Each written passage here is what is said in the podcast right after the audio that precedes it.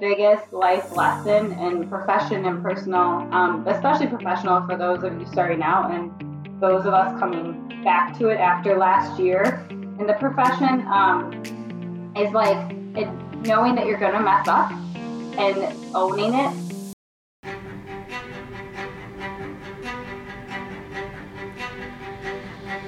From the team at CounselHero.com, this is School Counselor Karaoke, a show about school counselors, their journeys, the lives they have impacted, and some helpful tips. Oh, and there's a little bit of fun at the end too. You could probably guess what that is.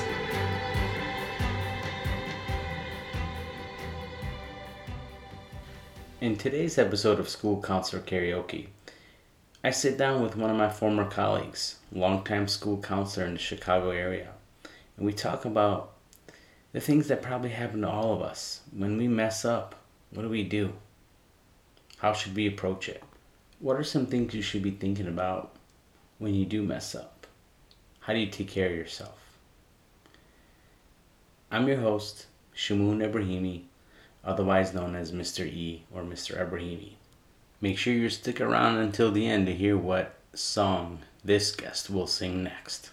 So, without further ado, I bring to you none other than the one and only Kat Pankey. Welcome, Kat. Thank you. Happy to be here. Thank you for coming. Um, I think the first thing I like to do with all my guests is to start really describing your journey to the audience. Uh, this would be inspirational to students who are thinking about being school counselors one day or students who are in grad school right now aspiring to be school counselors. Why don't you take us way back to the early days? Way, way back, like the Park Street Westmont days, which is there you go. Grew up. Um, so I, I, I guess I didn't really know anything about a school counselor until I got to high school, and I had a pretty terrible one, which I feel like is a common theme you hear a lot when you're in grad school. I'm like, why did you do what you wanted to do? I had a terrible counselor. I did. Um, but also, high school was just a horrible time for me personally. I um, my parents divorced. It was very messy. Um, we were pretty poor. We didn't have a lot of money. Um, I mean, I was fortunate to grow up where I grew up because my grandparents owned our house, and they were from the Depression era and immigrants. And otherwise, I would have grown up somewhere in a much rougher part of um, the Chicagoland area. So I look back on those opportunities, and I realize like I was fortunate in that way. Um, and so I, it was messy. It was rough. It was awful. I went to a very small high school where you couldn't ever reinvent yourself. Like if you made a mistake, everyone knew about it. Um, and I am a klutz and I had lots of embarrassing moments and everyone knew about them. And it was really rough on top of all the other home stuff that you're trying to hide.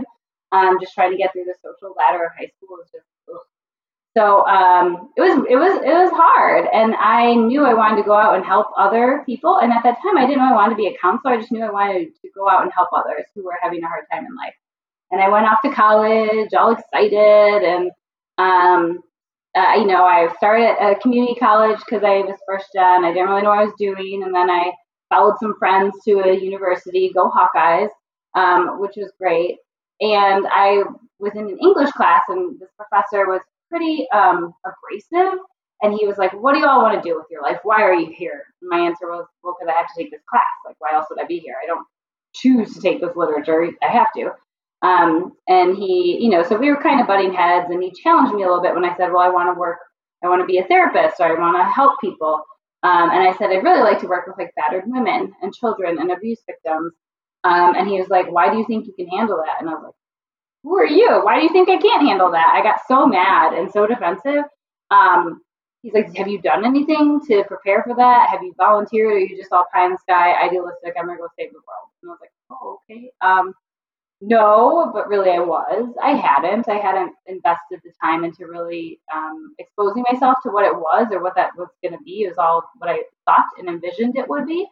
Um, so I did. I volunteered a little bit and I, I'm grateful for that professor who I can't remember his name. Unfortunately, I only remember like the rough interaction with him, but I do remember that because he challenged me and um, really made me think more critically about what I was doing, I sought out an experience and exposure and realized, holy smokes, not for me. Not for me at all. Like, I don't have the emotional capacity. I can't learn that. I just, this is too much for me. My heart's going to break all day long and I will be destroyed. Um, I can't. Some people can do it. I couldn't. So I started volunteering with an after school program um, in Chicago. And I was like, well, I still want to work with people. Uh, I like kids, bigger kids. I'll, you know, try volunteering with them. And that's where I was like, oh, this is it. It was after school um, in a low income neighborhood, lots of students of poverty and color, and um, a lot of students whose parents didn't speak English at home. Um, and so we really like it was like extended school, like we, you know, and I had a few kids that were so fabulous, and I just, in my heart, I loved them so much. And um, I knew when they went home, they wouldn't have anybody to quiz them or prepare them for school. So I would call them at home and talk to their parents and then talk to them. And I was like, okay, I can, this is how I can make a difference. I can help so many kids um, in a bigger way because as school counselor, you have 250 to 400 I've had on my caseload at a time. So then I decided, okay, I'm going back to high school it sucks for me. I can make it better for somebody else, but this is where I'm supposed to be. So um, that's what led me to be a school counselor. Thank you so much for sharing that story with us. I think the thing that also resonates with me the most is the fact that you took trauma and you took hardship and turned it into a positive. You let that inspire your career. Uh, and, and so that can really be inspirational to a lot of students out there who may be experiencing some of the same things uh, or future school counselors that may have not experienced the same thing, but will go through some hard times th- throughout life. And uh, there's at some point in life, you, you get to that fork in the road where you have to choose to let it consume you or inspire you. And that's what I've always appreciated about you, working with you as well. We've been teammates, by the way, audience, in the past. Then she left me a couple years later, but no hard feelings. But anyway, thank you for that again. Uh, what I want to do is also take a moment, which is what we do with all of our guests, to really offer a piece of advice to students or aspiring school counselors. If there's one thing that you could uh, really bestow upon our audience members, what would that thing be? One thing is really hard. I'm going to try to stick to one thing. Um, I would say the biggest life lesson in profession and personal, um, especially professional for those of you starting out and those of us coming back to it after last year in the profession, um, is like knowing that you're going to mess up and owning it, acknowledging it, taking, saying, "Hey, I did mess up," not trying to scapegoat, not trying to blame it on everything else because it's easy to do right? Not necessarily other people, but it's easy to be like, oh, a pandemic, which in some ways, yes, you gotta give yourself forgiveness, chalk it up, wash it away. But being able to say, like, okay, I, I was wrong. I made a bad call, or I didn't do the best by that kid in that family.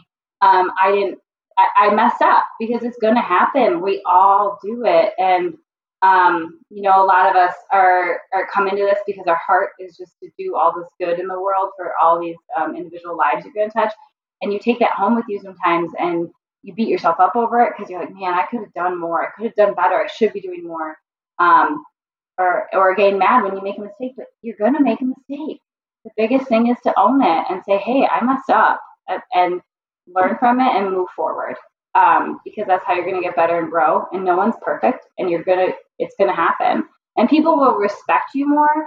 Um, I think from a leadership perspective, the people I work with, when I have leaders that like don't own it, they won't say, "Hey, that was a bad call. We we we effed up. Sorry. Like we should have done that differently."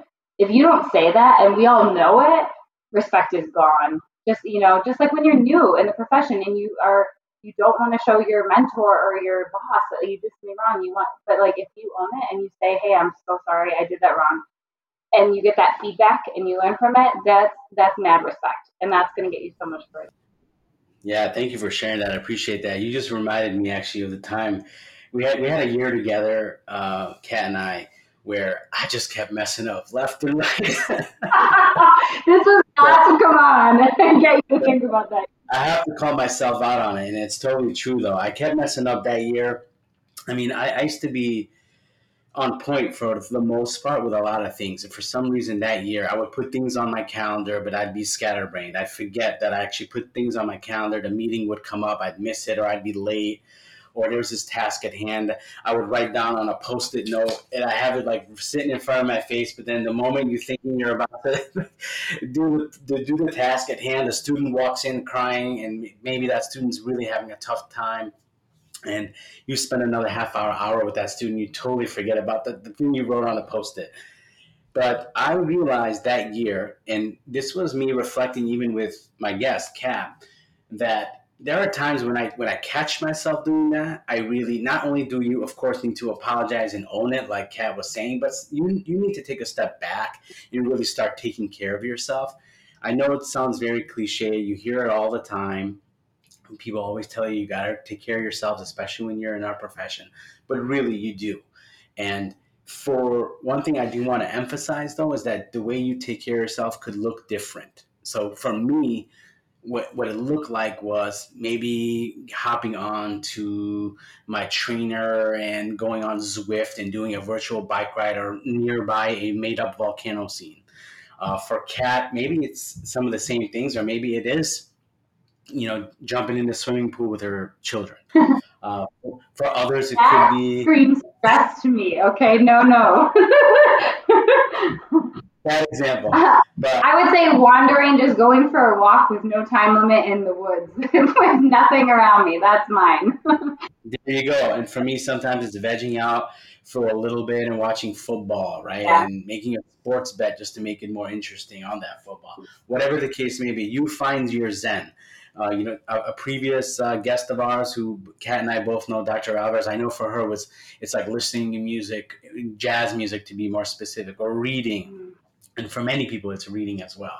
But anyway, find that thing that gives you that moment to just take a step back. Take care of yourselves in the summers, in the winters, in the spring. Not everyone gets to have that luxury too. Yeah. Yes, there will be opportunities for you to work on professional development as well in the summer, but do some give and take. It's two months. Maybe you could spend a month taking care of yourself and a few weeks doing some professional development. Yeah. So just to add to that. Well, and I, Awesome. I could add one more tip if I'm allowed to add more than one tip. Of Uh, course. You know what? Back the whole one tip thing. Let's go with another one. Um, I would say adding to that, like taking care of yourself, a best practice strategy that I started when I worked. My first job was in Chicago Public Schools, and it was um, in a pretty rough neighborhood in the Northwest Side. We had a lot of gang activity the first couple of years, where I it was bad. Like our our security would be like, "All right, two thirty, you've got to get out of here because we have word that things are going down. We don't want any staff in the crosshairs. Like you've got to leave. Like nobody's staying after today.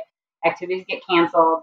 Um, I mean, it was rough, and I, I had some kids that man, they were going through. Like the things that I, the things that they went through. Like you can't imagine a young person can withstand and keep going. Um, and so every day I would, and I was new, and I did, it was CPS. Like you know, we have 400 kids. I felt like I was messing up all day, every day.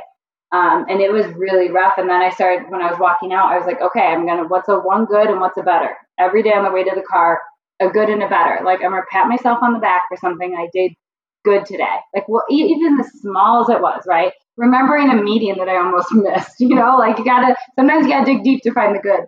Um, but then the better. Like what could I have done better? Not like what did I do wrong? Because that's such a negative spin on it. But like what can I improve upon? Right? It, obviously, if I can improve upon it, wasn't great. So what can I do better?